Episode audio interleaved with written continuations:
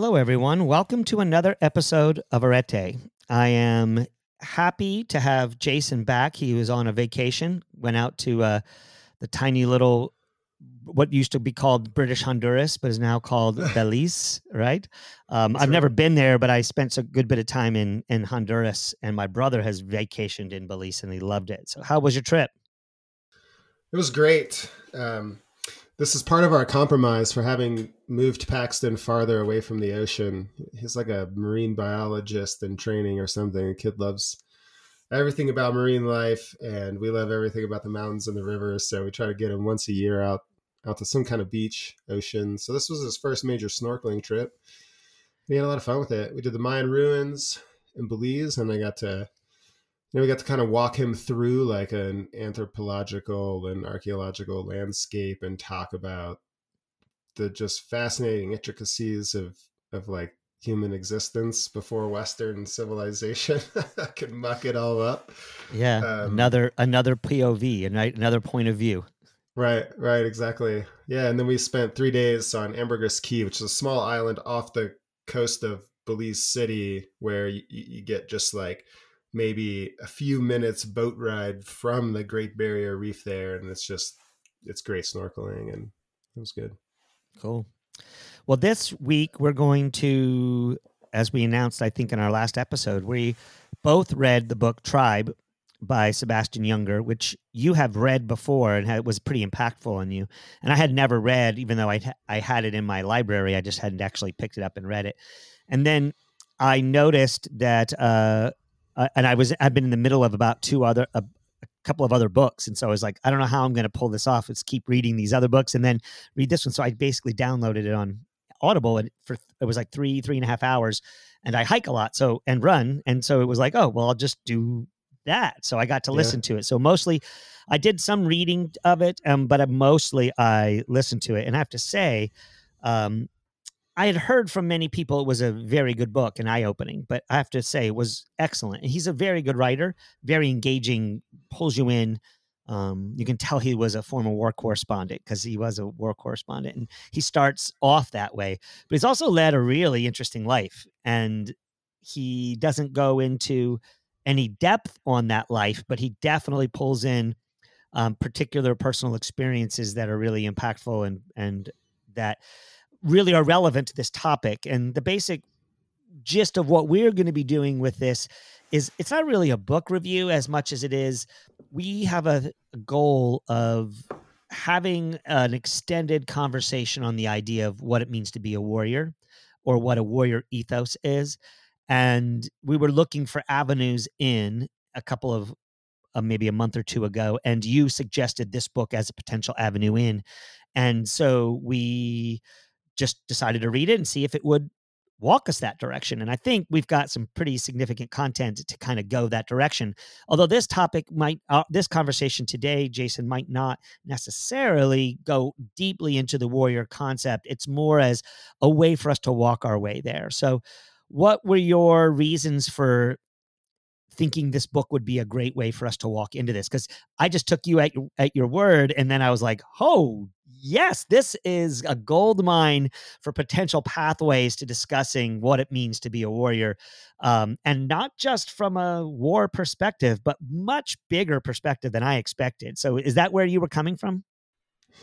Yeah, um, I, I like it because of the emphasis on on community, meaning, purpose, human connection, the importance of of hardship and suffering for for promoting positive human psychology. And I think that you know because what we're doing here is con- is challenging conventional norms and conventional wisdom. This is one that really takes a hard look at modern society and says this is kind of fucked up. We live in a major mismatch between our evolutionary human experience and our social evolutionary experience and what modern society is today. And because what we have been into with running for you much longer than me is community, building community around running. And this book really looks at the importance of community. And I think that, you know, so the subtitle of the book is On Homecoming and Belonging.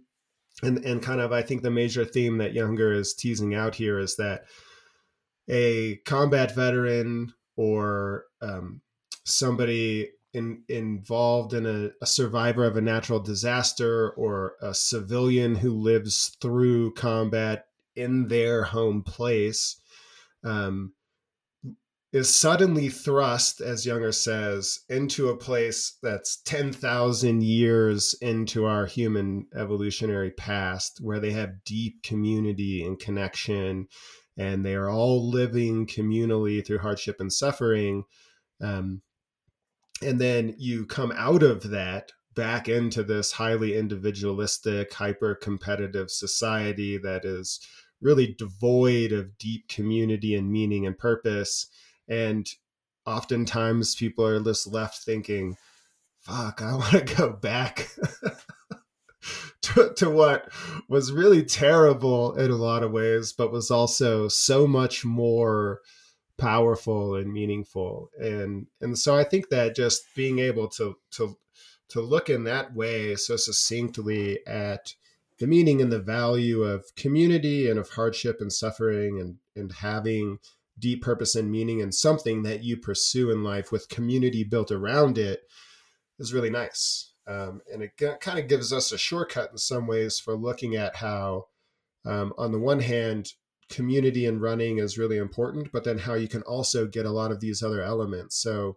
you could think of your running group as your combat unit, and you can think of you know all the training that you do for a race with all of these people is similar to all the preparedness that a combat unit goes through in the run up to a combat deployment. And then that race is is your opportunity. That's your engagement at combat to go out and test your mettle. Um, it's sort of like he talks about the native americans who who would sign up for vietnam because they were like well shit i'm i'm a warrior and i want to go out and test my my warrior ethos in a combat situation. I don't actually care about the country or the Vietnam War, but I want to be part of this spiritual journey that has been a current and a theme of my my tribe, my you know my native tribe for all of these years. Um, and so I think those are kind of the the themes that for us are relevant. And there's a lot more to this book, and we won't really talk about what it's like to be a combat veteran and to come back and re-enter society but we'll talk more about those themes that are that are relevant around community purpose meaning um, hardship and suffering failure yeah. and victory yeah and i think it's really good for us to do this because the first i mean i mean nearly every episode that we've done already has kind of been really focused on the individual an individual kind of what you're you know why are you doing this or uh, what's your what's your identity or you know and and because we do think that there are unbelievable opportunities with running to delve deep into what meaning is and who we are but we had yet to really double down on the community aspect and this book gives us that bridge and i do think it would be really interesting for people to read this. It's a short read um, highly entertaining but it will give you if you're if you're a solo practitioner of your running process um, i think there's there's definitely things you can take out of this book that can be really really helpful. But if you're in a running group or related to have a group of other people who you train with on a consistent basis i think jason and i are going to give you some some suggestions for how to next level that experience to try to maximize that in a way that you might not recognize as um, that that Junger gives us the tools to do that with and i think it and if not necessarily really super practical tools more along the lines of major mental models or frameworks or maps if you will for how to yeah. navigate the territory of what how navigate the territory of these things that number one okay if you're training in a group environment you are already experiencing this number two if you don't and or if you and, and as a subset of point one is if you don't have a training community that you're training with point B is important, point two is important, is that you will be racing on a day with other people, whether you're running almost every event that we do, especially if you're going to pin a number to your chest or you're going to go across a starting line. That means you're going to come across a finish line and uh, you're going to be doing it likely for the event to happen with a bunch of other people. Um, and so those can also be your tribe. That can also be an aspect of the tribal element or or a community element. So I think these as we talk about this, we we want to bring it back to these. We want to keep in mind, Jason, these two possibly divergent listener groups, right? Mostly, yeah. I'll probably be talking primarily to that group of people who, because my work, my running and work related experiences around groups and working with groups, both online and um, in person. You and your primary focus on running right now is kind of the solo practitioner mode right maybe you run with your wife maybe but mostly you're getting out on the roads and getting in that work on your own so we're kind of I think it's going to be good for us to kind of bring in both of these two pathways. But I just want to highlight that to say, hey, let's keep circling around how there might be two basic approaches to community that can be helpful. That if if it somebody says, well, I don't have that same shared suffering with a person in a training scenario um, well through strava you might be able to through social media you might be able to and definitely on race day you might be able to too. So um, but let's let's get into the kind of meat and potatoes of the book um, and especially talk a little bit about about why don't you give us kind of a lay of the land on how he's talking about kind of how fucked up our idea of what community is and and how that how, you know he he outlines that he he unpacks this through a couple of different scenarios and situations but let, can you give us a gist of what this what's what's the core problem here you know there's a yeah. great there's somebody I love. Uh, uh, uh, he's a he's a cognitive psychologist out of University of Toronto. His name's John Vervaeke. He has a whole series called um, the Meaning Crisis. He's been pushing this idea of the meaning crisis. He's you know as a cognitive science, he's also teaches in the philosophy department. So he's like psychology and philosophy, and he has like a 50 episode YouTube episode thing on how we found ourselves in this position of a meaning crisis, and he's underpinning it from physio from psychology and physiology. I mean, psychology, physiology, and um, philosophy. But I think Junger's book almost does a better job, and a much certainly a much well, not better, but a much more succinct way. And really, because he's such a good writer about these core elements, to, to kind of grab you by the by the he's kind of like taking his hands and putting them on your face and just holding you tight while he's quietly telling you in a very strong voice this world is fucked. Do you see how fucked it is? And the reason you're fucked up is because this world is fucked. But there's a way out. So can you kind of give us get lay out for us what his basic thesis is of how this world is fucked from this concept of lack of community? Yeah.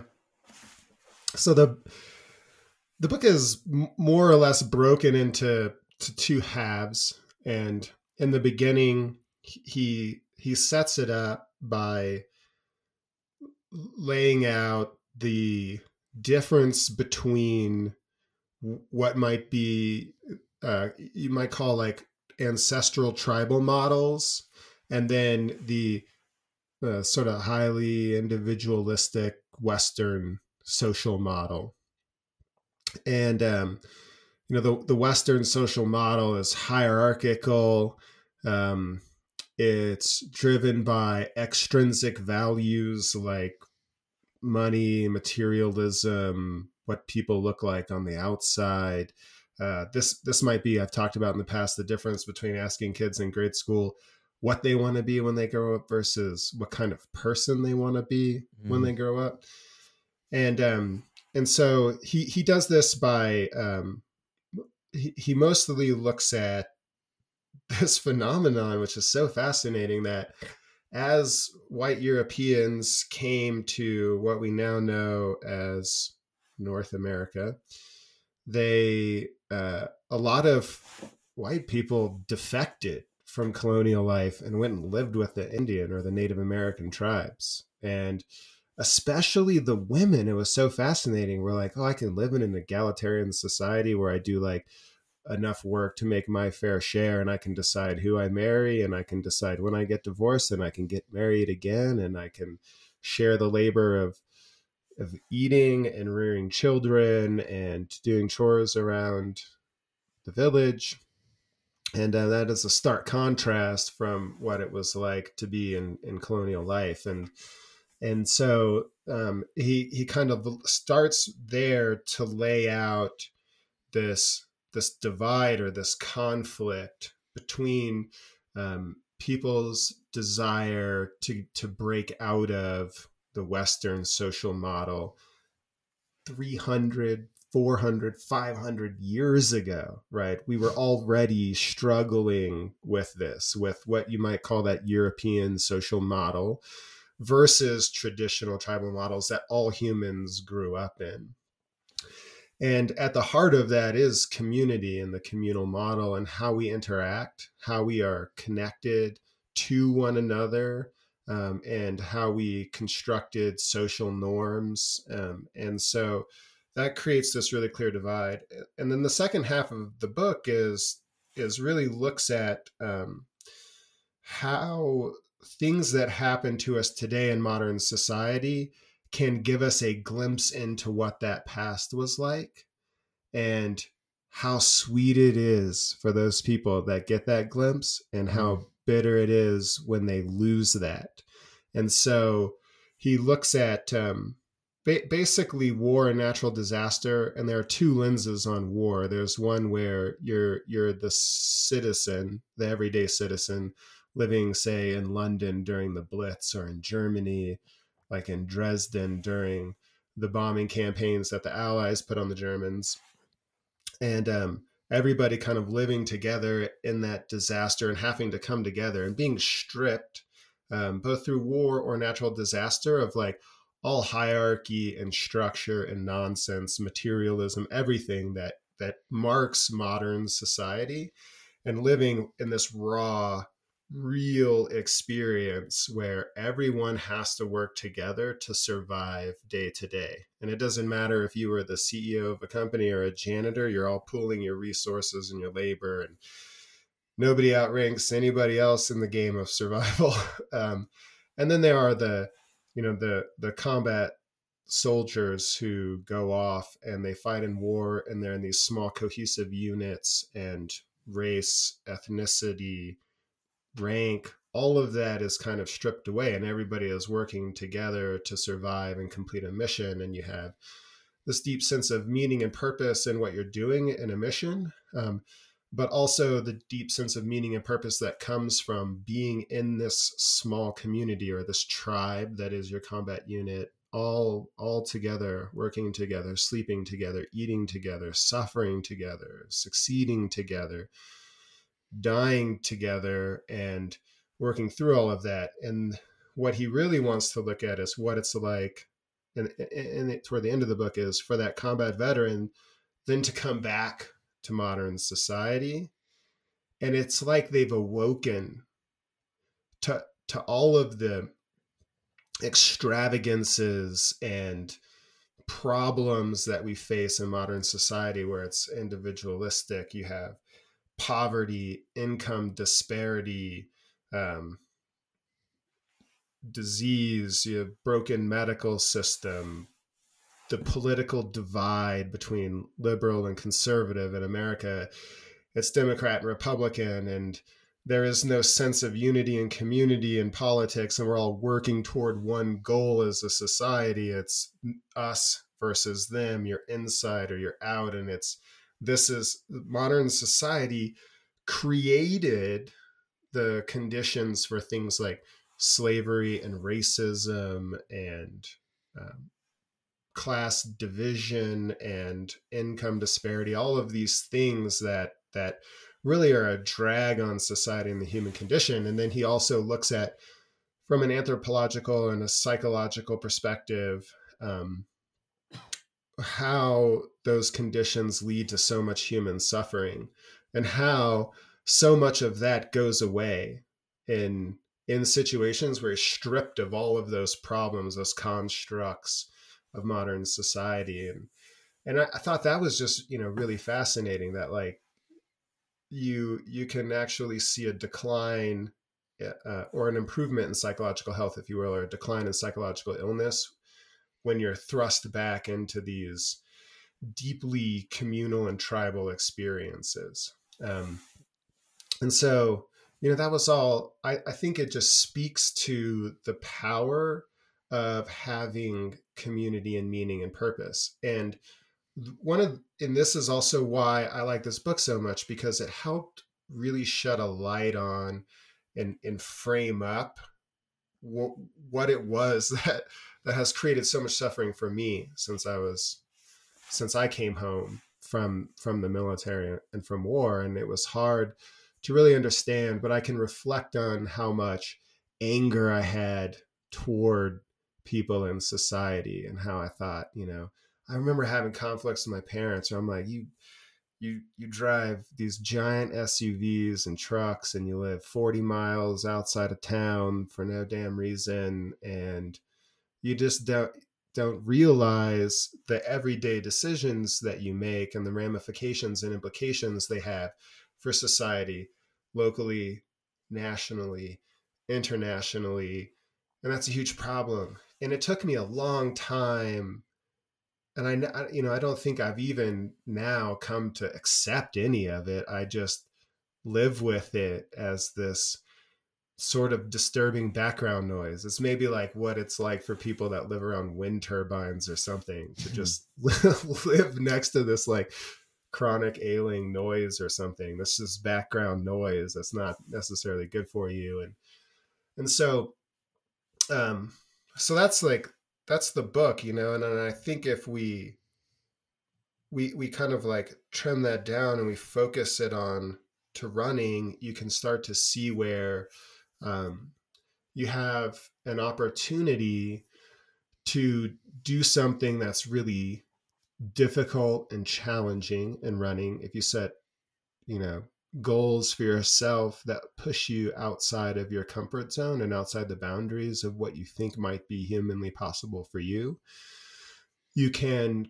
create the conditions for hardship and suffering that can promote positive psychology.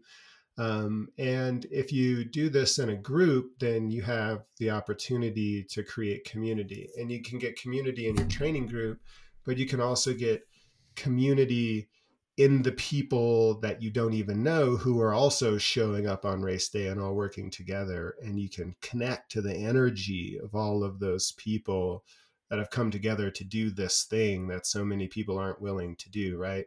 very few people actually serve in the military or suffer a natural disaster or something like that. And the same is true with running. As many of us as there are, we're still a small subset of the national and international population. And that's an, extension of your community. And you get yeah, we see marathoners to, yeah. we see marathoners and recognize why are they always so focused on marathoning well because they know the specifics of that particular battlefield because that's a different battlefield than a 5K battlefield.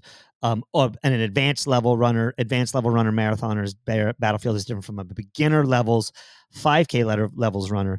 But really, they're not that different. Um, but you know that the key thing with this book for me, Jason, was that he, he articulates so well. He doesn't actually say it the same way I like to say it, but he basically making the argument that I have been arguing for a very long time, which is there's a myth of separation in our world that's not really real.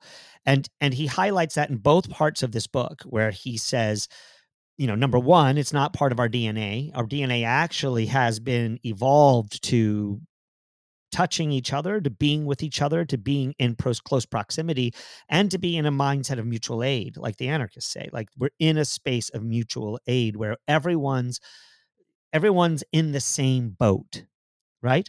Um, and then the military folks, when they're in the battle, they're in the same boat. And then when they come out of it and they come back into real society, it's very, very hard. We come back to normal day society, it's very hard for them to do that.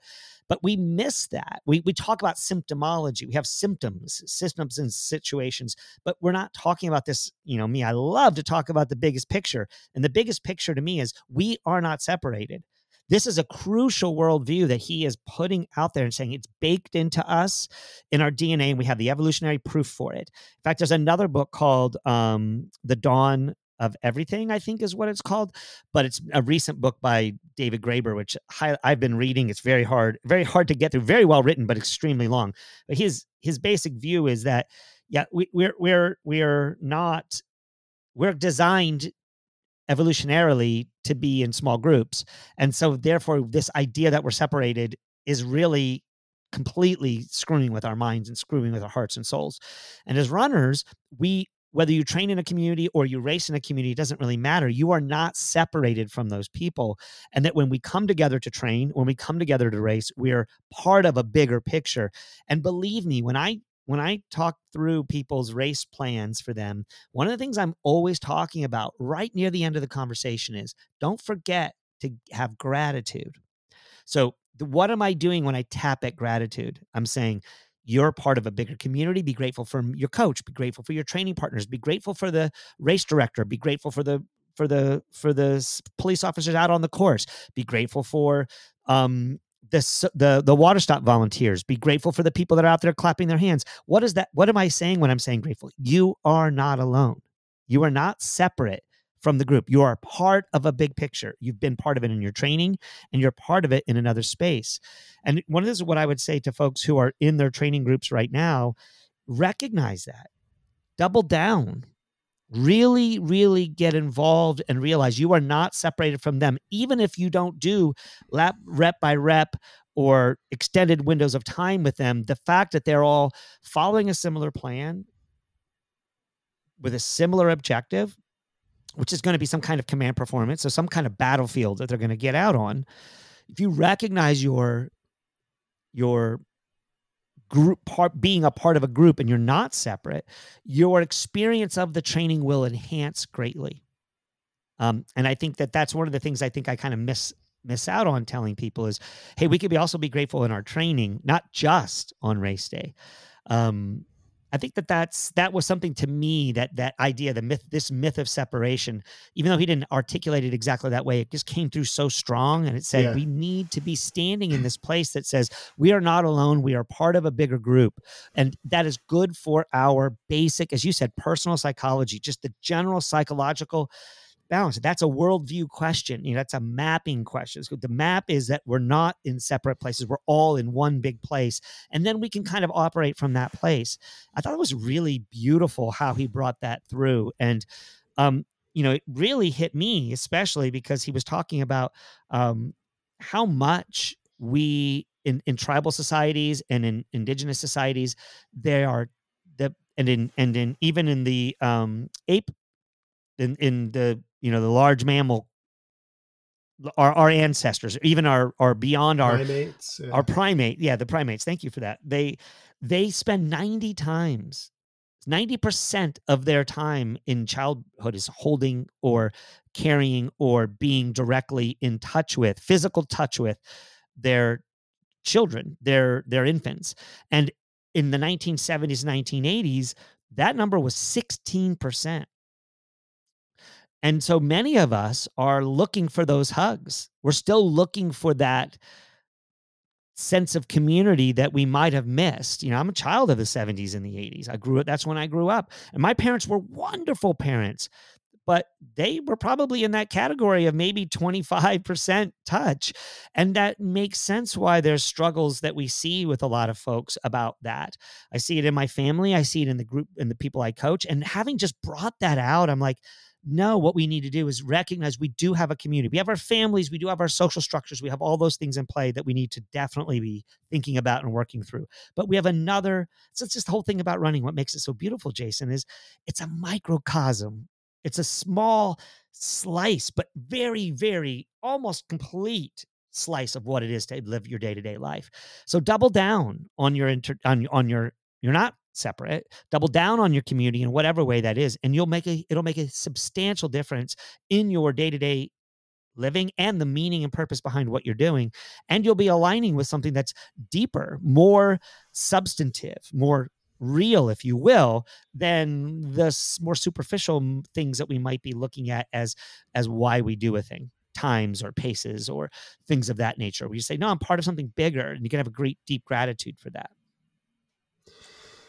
Yes. Um, and that this was such a perfect place to go because I, I was um, th- what I was thinking about is relatedness, which would just be mm. the the opposite, right? The the opposite side of the coin of of the separateness idea, and and what Junger is doing is highlighting these mechanisms for us to glimpse the insights of our relatedness. And when you have a situation mm-hmm. where you're stripped of all the structures in modern society that create that separateness, you see that we're we're all just human beings related to one another, connected on this rock, hurtling through space, trying to survive day to day. And totally. And it can be really hard in our current mod uh, social structure to see that everything is driving us to be individualistic and separate and in competition with one another and um, if we can strip some of that away in, in some way right? It doesn't have to be combat or natural disaster or anything like that. I think that running gives us an opportunity to be in a community where everybody is working toward the same thing. We, we have a shared meaning and purpose and a shared struggle and a shared mission to accomplish these goals. And and that can be really powerful. I, I was listening just this morning um, to a, a, new a new to me philosopher John Astin on the waking up app and he was talking about uh, this idea of experience, and um, he was relating it to physics, where we we like break the universe down into atoms and particles and electrons and neutrons, and we talk about how all of these things work. But then he asked the question: if you peer beyond that, what is experience? And and what is if fear conveys an emotional experience, but what is fear? If you go beyond the meaning of the words and the constructs that we've created to categorize and classify things, what is it? And there are times where you can only grasp the meaning or the idea of something, even conceptually, by experiencing it. And it's those experiences. What his book is boiled down to are these experiences and and being in that experience and sharing it with people gives you a window into something that you just can't understand without having been there and been a part of it. Yeah, and if and that's a marathon or an ultra marathon or a natural disaster or combat, bam, there it is. It hits you in the fucking face like a blast of cold water or something, you know, and you're like, oh shit, I like this is the awakening we're talking about the opportunity to see that there's so much more than than what's on the surface of our everyday experience. Because every experience that we have this big pick this this moment of i don't know awe wonder and because fear is in some sense kind of awe and wonder just twisted a little bit right? But the experience will show us every i this is my view i might you might disagree but i i think it's my, it's my experience this is true about experience right it highlights our relationality our relatedness to everything you yes. can't once you're in experience you cannot be separated from the weather yes. if you're in experience you feel the whatever climate you're in whatever climate controlled scenario you have right now in your car as you're listening to us or in on your run as you're listening to us you are in relation to weather you're in relation to gravity. You're in relation to your own breath. But what is breath? And your relation to every tree out there that's actually recycling our oxygen and making carbon dioxide, or the opposite, whichever way it is. I always forget.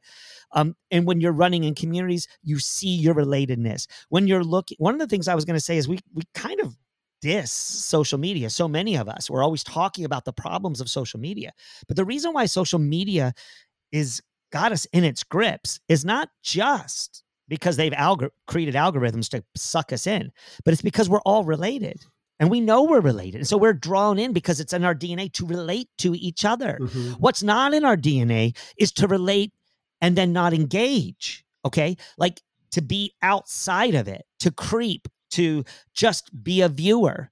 And then those people who are actually actively participating in whatever social media they have is a good thing.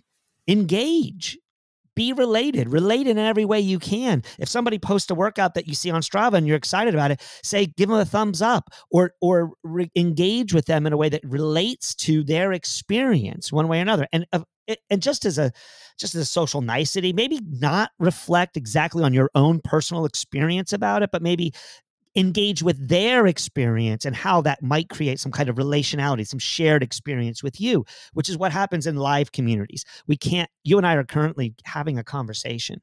We're, we're communicating. We're, we, we don't know where it's going. We're not sure what's happening, just like you don't know what's going to be, whether you're going to be able to hit the next rep or you're going to be able to, or what it's going to fe- actually feel like when it's 90 degrees and, you know, eight, 90% humidity and 85 degrees in the morning while you're running.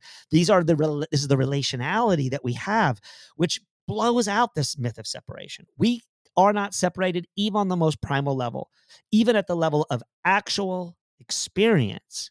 We're not. And if you want to engage in a more fruitful, meaningful, and effective way of being, tip dip your toe into that relationality, that relationship how you are in relationship.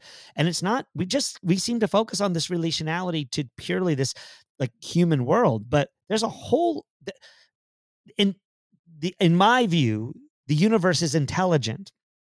And it is in it is in we are relating mm-hmm. to all of these things.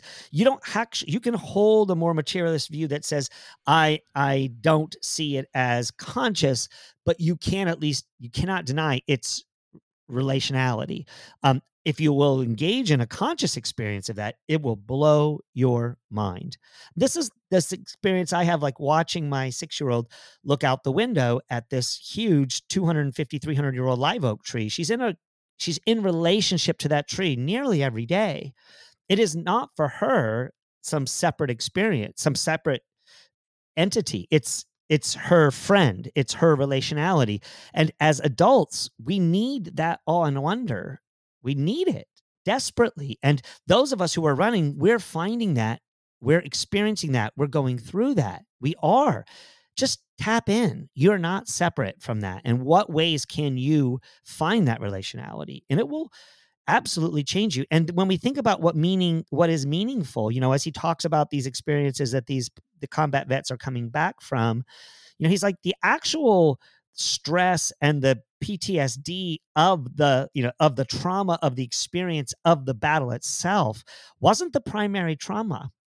The primary trauma is that they're trying to find a way to live that connected relational life in a society that says no, you have to live 40 miles away and be in your big truck and not engage actively. And so they're like, well, this is completely the opposite of what yeah. my experience is in my heightened most you most most valued experiences um you know those those stories he told about the blitz in in london were incredibly interesting because they you know he basically says that churchill's uh Churchill's government was like, we need to be very careful of these bomb shelters. People are going to, they're going to do, there's it's going to be all kinds of craziness. There's going to be law, they're going to be law breaking. There's going to be mayhem. There's going to be all this stuff. Oh no, they just organize themselves effectively and helpfully. Why? Because they might die. Yeah. And if we lived from that perspective, and this is what the Stoics tell us, right? Like, walk with death, walk with death, and you cannot deny you are primarily an experiencer, and you cannot deny that you are basically interconnected. And this is where, as runners, we are voluntary sufferers. We are volunteers sitting down to the feast of suffering and gobbling it down. We are eating, it is a buffet, it is a smorgasbord, and we're going for it, right? Yeah. So recognize that in your running that you are a part of this overall community and engage in every way that any and every way that feels resonant and valuable to you whether it's through social media or live person i just i just wanted to bring in that aspect of the social media part is not you know we don't it, there's a reason why it's tapping into something. And yeah. as long as you're engaging and not creeping, as long as you're a part of it and not out of it, you can probably use it to great effect. You can probably use it to help, but don't let it deny that what are you actually experiencing? And if you can bring that front, what's the experience? You'll usually find, oh, this is sour, this idea of separateness. And oh this is juicy and delicious this idea of connection and relationality and relationship with other people and i think it's it was such a beautiful read from that perspective of him telling us how um how much we that there's really good reasons for why we are having the experiences that we're having and you know in a short little pithy little book that is really highly entertaining you probably can't find a better a better explication of the crucible of life and the dissatisfaction that we're finding. Um yeah so how does that resonate with you? Does, does that bring up any other further ideas for you as you were as as i as i talked about that? Yeah there's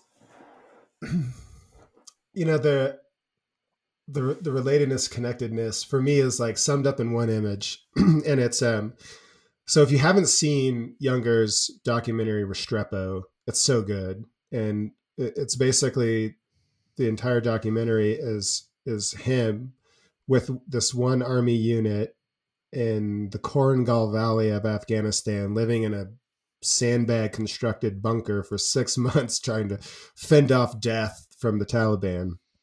And he talks about what it was like to sleep in a room where he could touch three people with his outstretched arm. And we go from that to living in a bedroom inside a house that's walled off from all the other houses by fences and shrubs and things like that.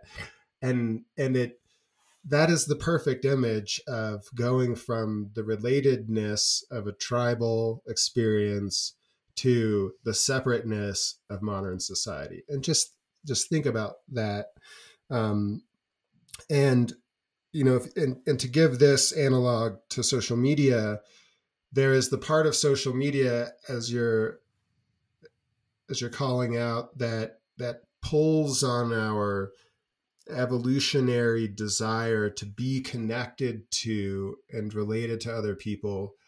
And then there is the insidious underbelly of it that is the comparison and the desire for for likes and validation and this that that element of it I think is trying to like fill a void of what it's like to be connected to and engaged with people but it's a it's a trap it's a pitfall of it to be to be careful of.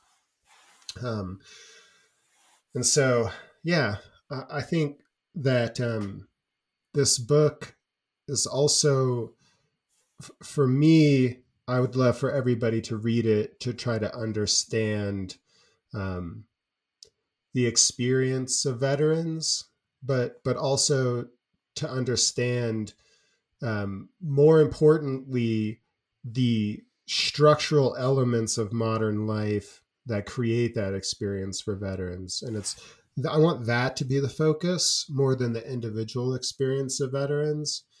Um, and um, i will say he's very right about how painful it is to hear people say thank you for your service mm-hmm. uh, it's so empty of of like sincerity and genuineness and meaning.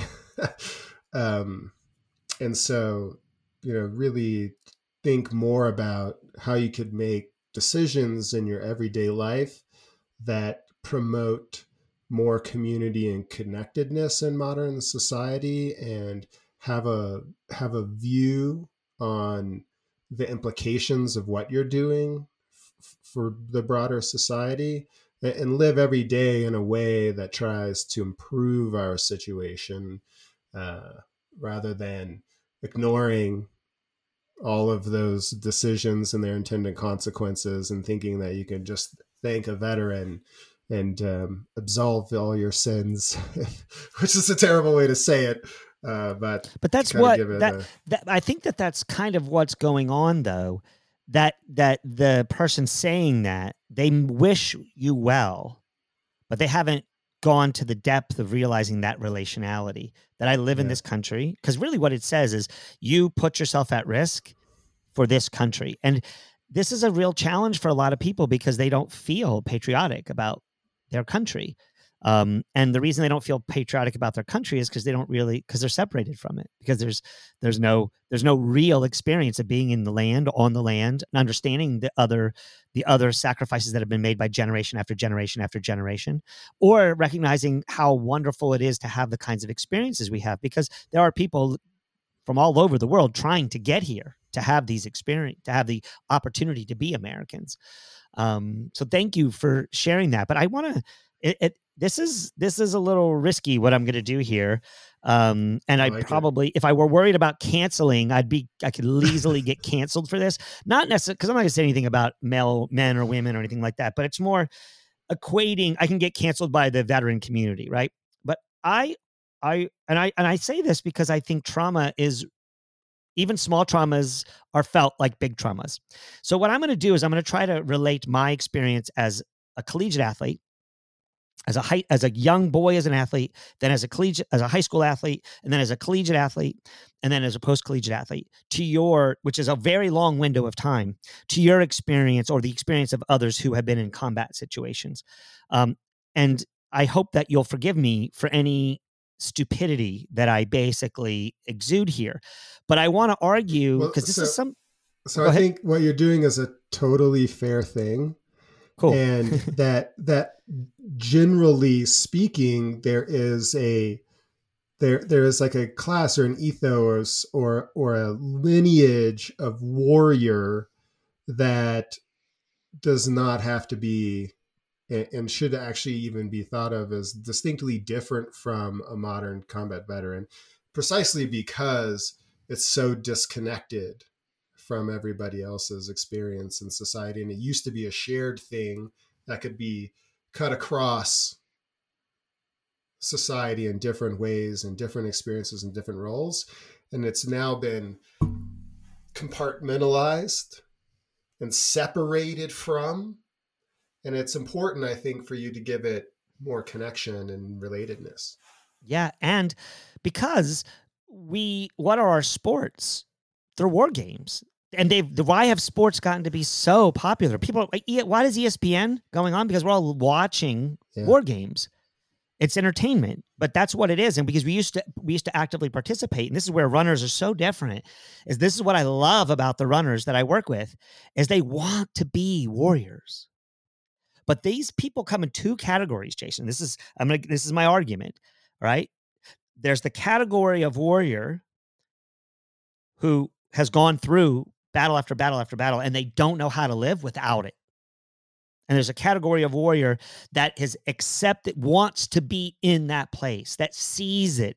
When I was a little kid, I used to want to play you know, we used to play Cowboys and Indians. I wanted yeah. to be a Green Beret or I wanted to be a mm-hmm. Native American. I wanted to live that life. I played little war games as a kid. Yeah. And I see that many of the athletes that I work with on a day to day basis are wannabe warriors. And I don't mean that in a bad way. Please don't hear wannabe as like, like I'm deriding it. No, I'm saying it's real. I, and I honor it. And it makes me just gives me goosebumps to think about you want to do battle with yeah. yourself. You want to do battle with the elements. You want to do battle with the distance. You want to be a part of something bigger, which is the, what we're teasing out today.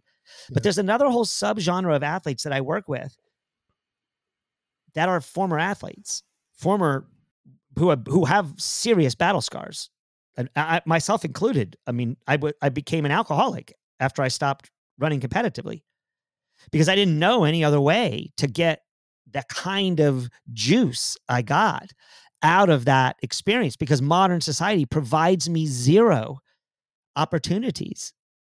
Any work related thing I do is, dis- is, is is detached from what I who I am or who I want to be. As you were saying at the very beginning, we tell kids, "Who do you want to be? What do you want to be? Not who are you and what would you like? Who what kind of person do you want to be?"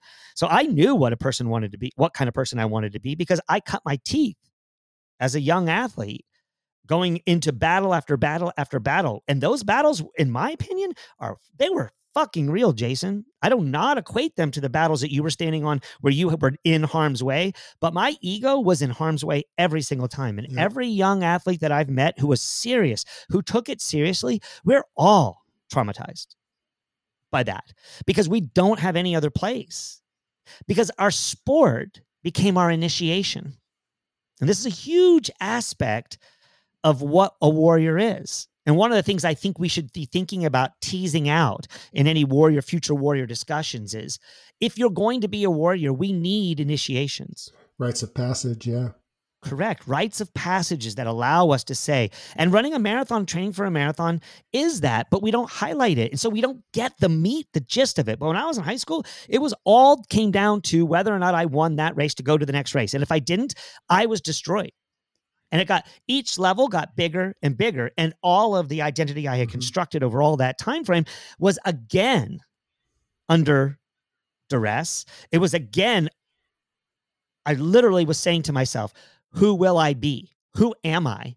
Like, and because I, because it's at such a young level, uh, was at such a young age, and people didn't really discuss it. It was like, you're supposed to win. You're supposed to win. Well, losing wasn't an option, and there was no ability to see it as beautiful. There was no aspect that, that if I came back from battle and I had lost my life, lost my ego, that I was going to be encouraged.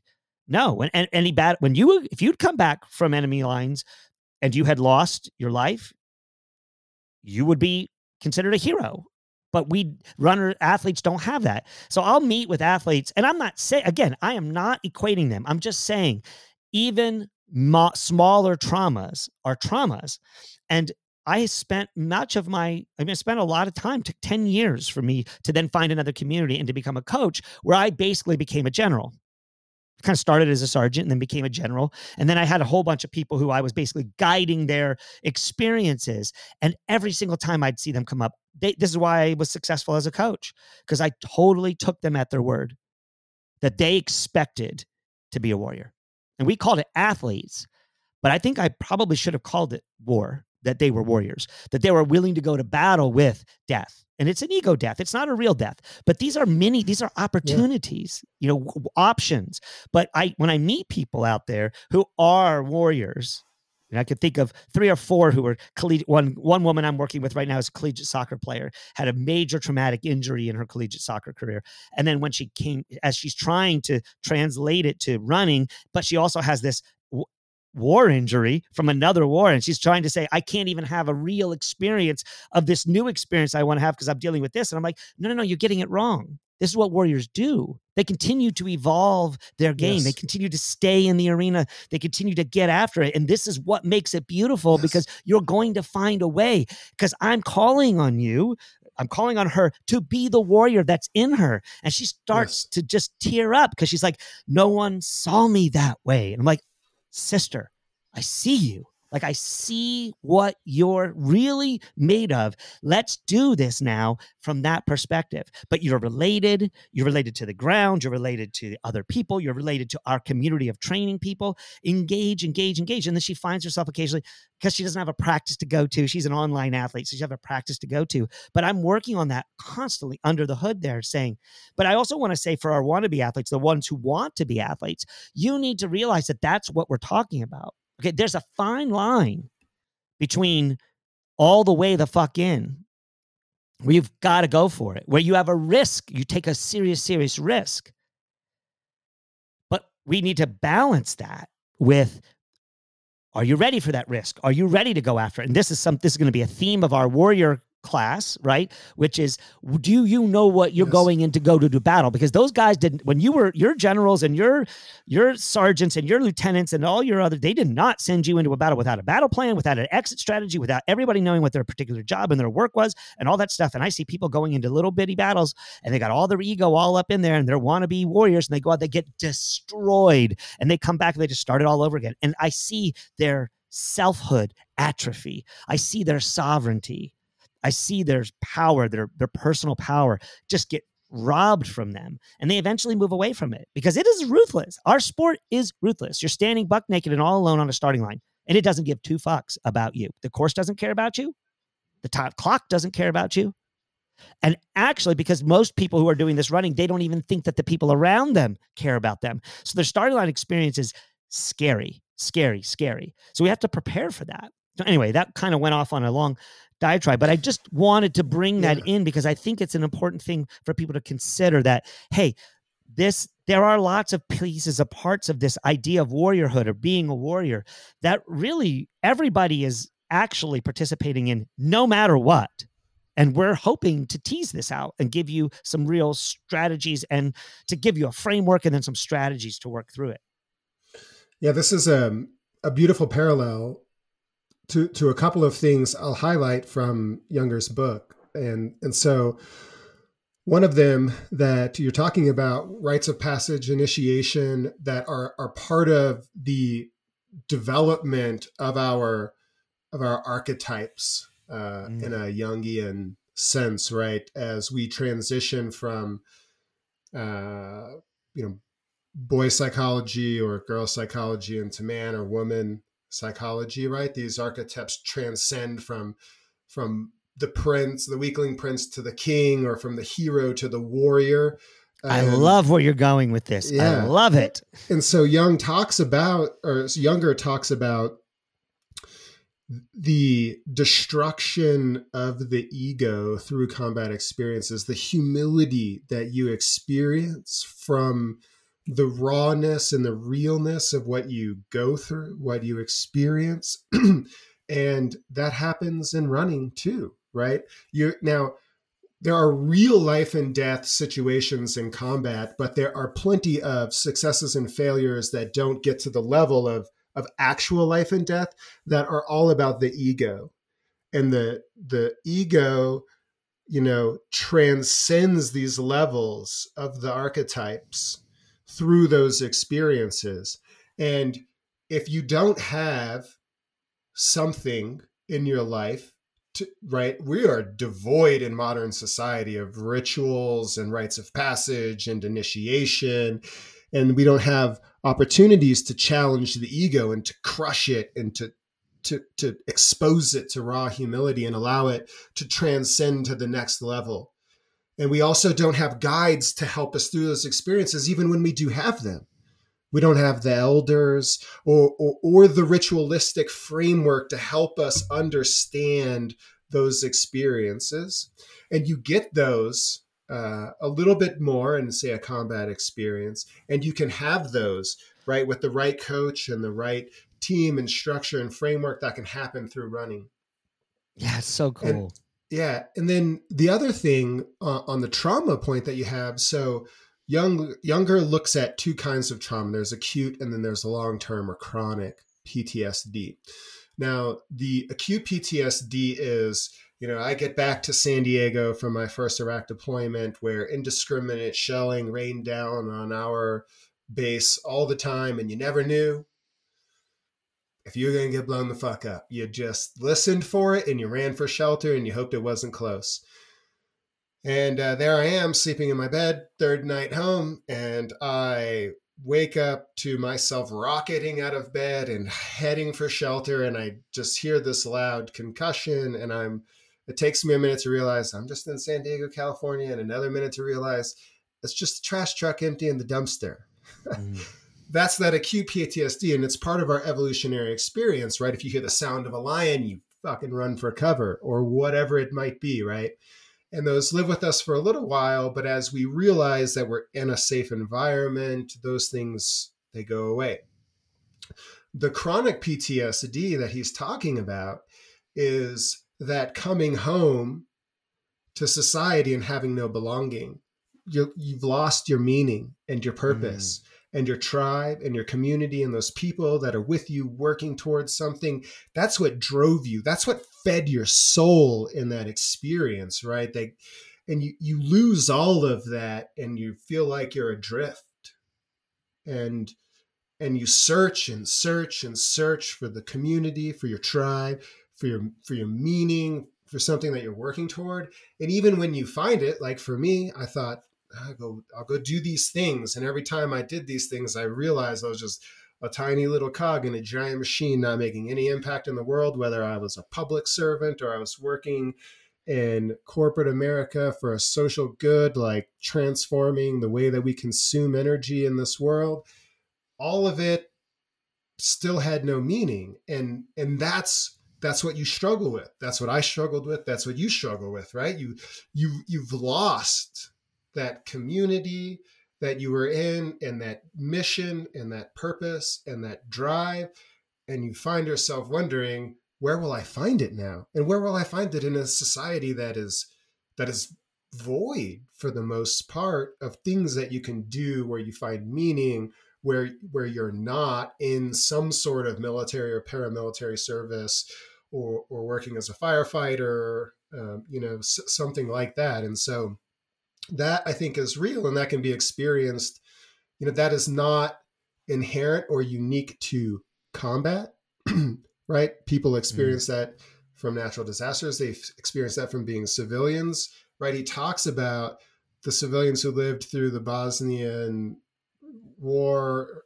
and they are like yeah i wish at times I, like but they have nostalgia for war for that experience for all of the little things he talks about that came with that and that are gone when you return to modern society and everybody goes back to their individualistic I mean, experience on a day-to-day basis and it's, so it's completely irrelevant aren't those conversations the same ones that happen at the campfire after your races?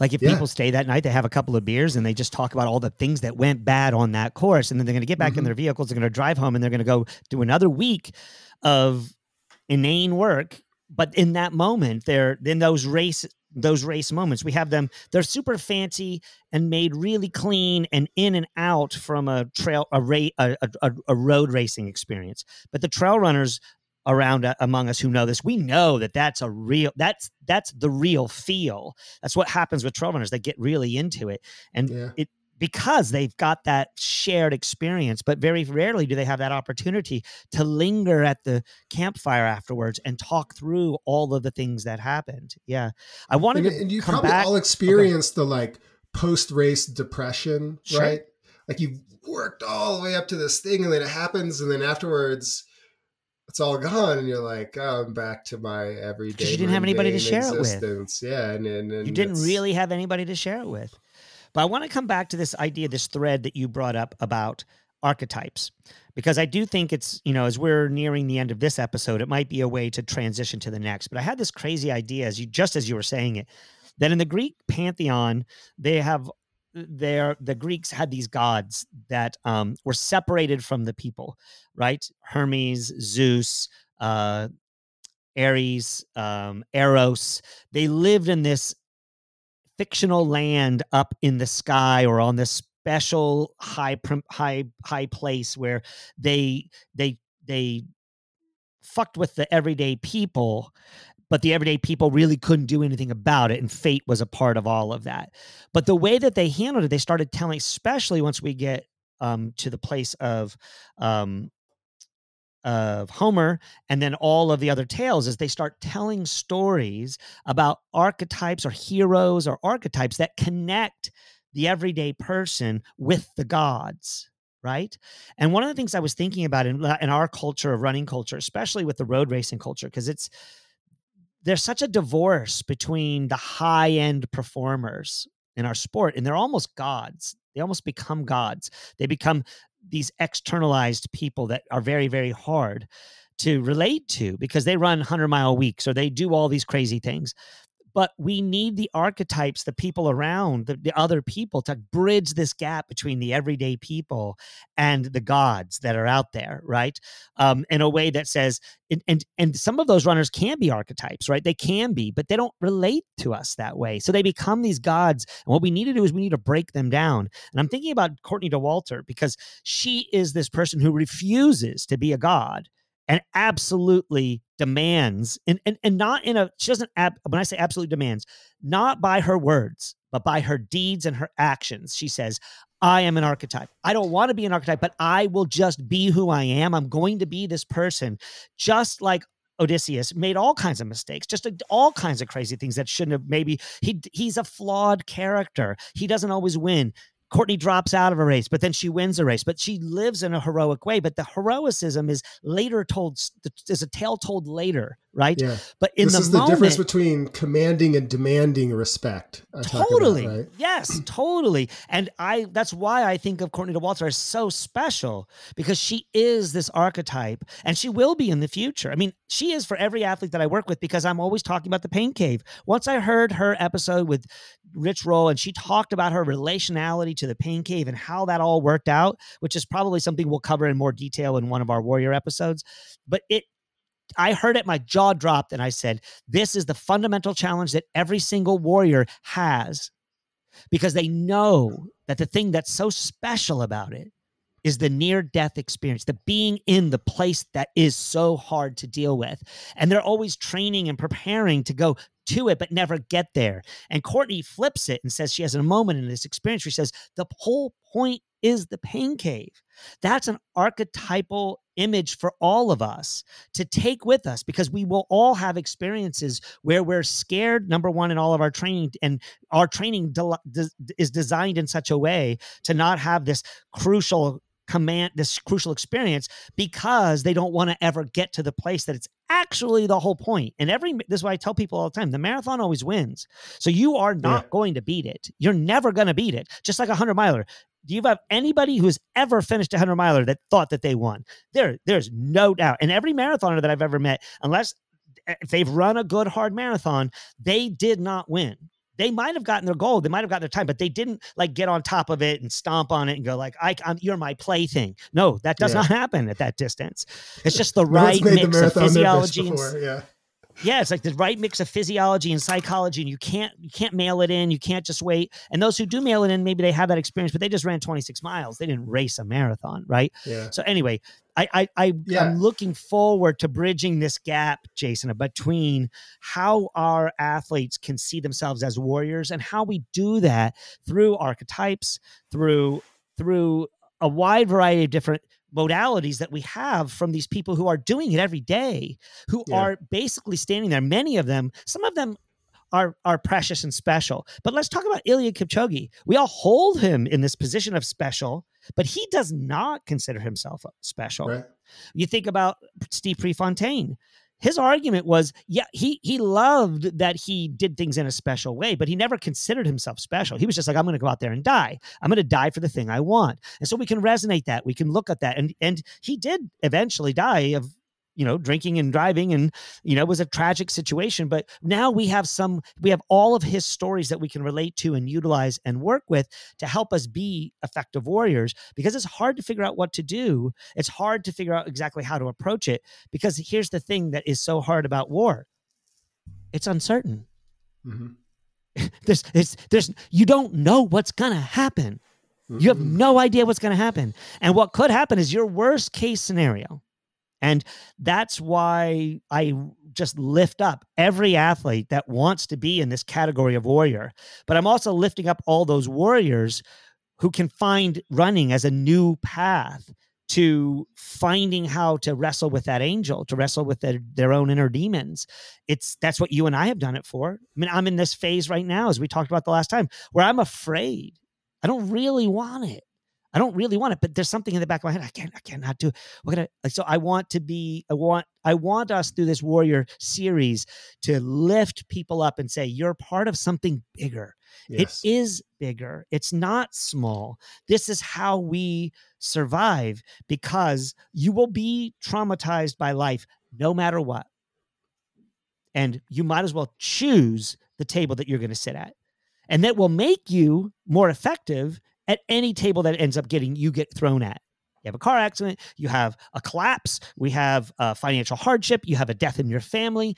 Running will help you find a way to deal with the unknown, the unexpected, the uncertainty, and to stand in it in a way that says, I'm honorable, I'm capable, um, good, because I know that I can just keep showing up. And hopefully, what we can do is bring these threads in to give some kind of really resilient and inspiring vision of what running can be. Because right now, it's kind of weak sauce. People aren't, I would argue that most people are not meeting it at the mythological level. They're not yeah. meeting it at the deepest place of meaning. They're just rolling through. They're not recognizing seasonality. They're not recognizing struggle. They're not realizing how you go up and you go down. They're just tracking things on a progress related schedule that just says, I'm going to start here and I'm going to end there and it's all going to work. No, the beautiful part is in the lift and the dip and the lift and the dip. But you have to have a bigger picture. You have to have a map that allows for that.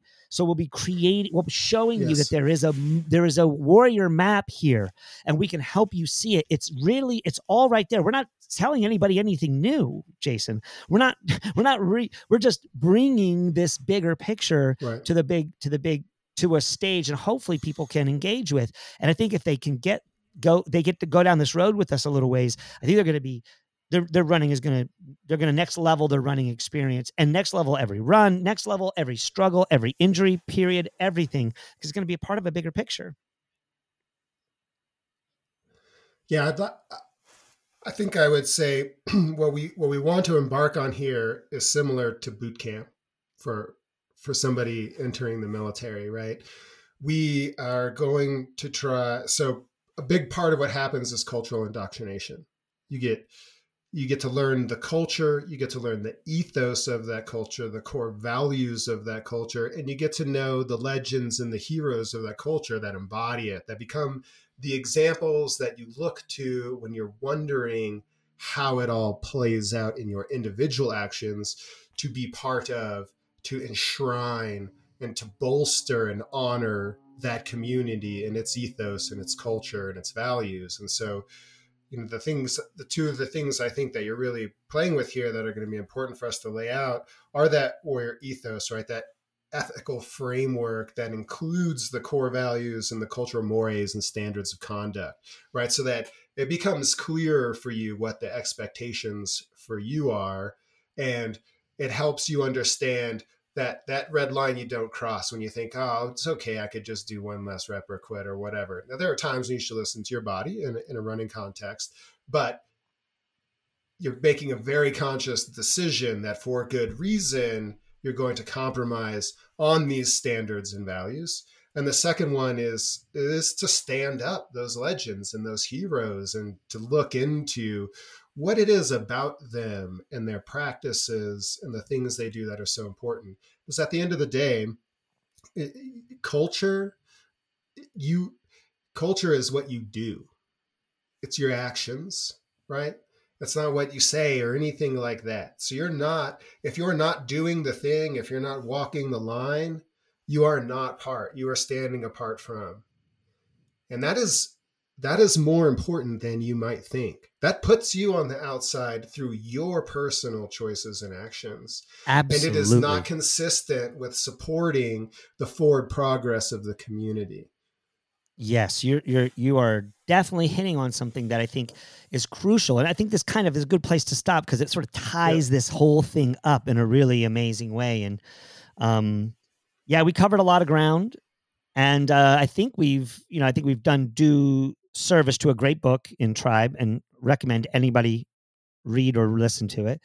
And I think we've set the stage for some really fun experiences, which you and I had made the. And when I first started when I first contacted you, I was like, this, be ready for this. It might, if we can stay the ground, we might actually get into some really cool stuff. And I think we've done some really interesting and fun episodes, but I think what we're getting ready to embark on is more along the lines of what we're most, both most interested in, which is, yes, conversations, but more, what do we, let's give you some really practical tips, some really practical, let's give a big picture, a frame so you can actually operate with something and then give you an idea about what's expected or how it's supposed to work and how it does, and then give you those first few steps that start to allow you to take some risks and take some chances. And then what you can do is just wash it through that experience lens and recognize over and over and over again through each of these experiences, whether they're training experiences, whether they're an individual rep in training or a final race day scenario where you were going for a command performance, you'll be able to pull it back in to start all over again in this cyclical ongoing process of what it means to be a warrior. And that's a part of the the you know the experience of warriorship or being a warrior that isn't always addressed because usually what you see are these little snapshots of warrior experiences. But one of the themes you and i are going to be talking about is yeah there's all these snapshots these these these stories of heroism of tragedy of all kinds of things. But what's most important here especially with the the warriors who are most interesting to me, like a guy like Socrates, is Socrates just took his war experience and all the things he thought about his war experience and pushed it through the channel of this new experience of being a culture and a community and a polis right? This idea of a city state and this is this is how we're gonna be? Well who are you to be in this place right and so finding these warriors that we can bring in from all kinds of different places not just running but other parts of the world to say hey what as you stated what is our culture and how are we contributing to it and that was Socrates' main questions. What is this culture we're building and how are you relating to it and how are you responsible for it? And that's what we're saying is, hey, running is a culture and you and I, we're standing here saying we're doing to do our part. I'm going to do I'm going to do my part. And I know you're going to do your part. And we're going to do our listeners, are you guys going to do your part? And I think if you even if you here's the thing, if you just listen you will have no choice. I think that's what part of what Socrates' genius was, was he just kept asking questions that people had to answer. You know, if you listen to his his method, the way he asked questions, you couldn't not answer because they totally messed with what your foundational structure was and they highlighted and all he asked you to do was really he didn't ask you to come up with an answer. He asked you to live deeply and answer and test it through the lived experience. And I think that if we can do anything close to that with this series on Warrior and the Warrior class, Warrior ethos, I think we'll be cooking with grease. I think it'll be really beautiful. Indeed. Well, thanks guys well, thanks for listening. For episode, yeah. Yeah, thank and thanks for listening, guys. We will um, if you have any comments or questions, send me an email, sisson at runnosis.com. And uh, we're thankful that you continue to go on down this road, whether you find us today or tomorrow, or you find us in a year or a year and a half. Um, we think that these conversations and these um, and these concepts that we'll be unpacking, I think we'll find um, hopefully resonance with you. I've, the feedback I've been getting from the people that are listening are that they're enjoying them and they're finding them incredibly valuable. And maybe thinking at first, well, it was just two guys talking, and then eventually they're like, whoa, they went pretty deep there. So, um, if you're still on this ride with us, thanks. And those of you who are on it just to start, get ready, buckle up. We've got some warrior class to bring forward. Thanks, everybody. We'll talk soon.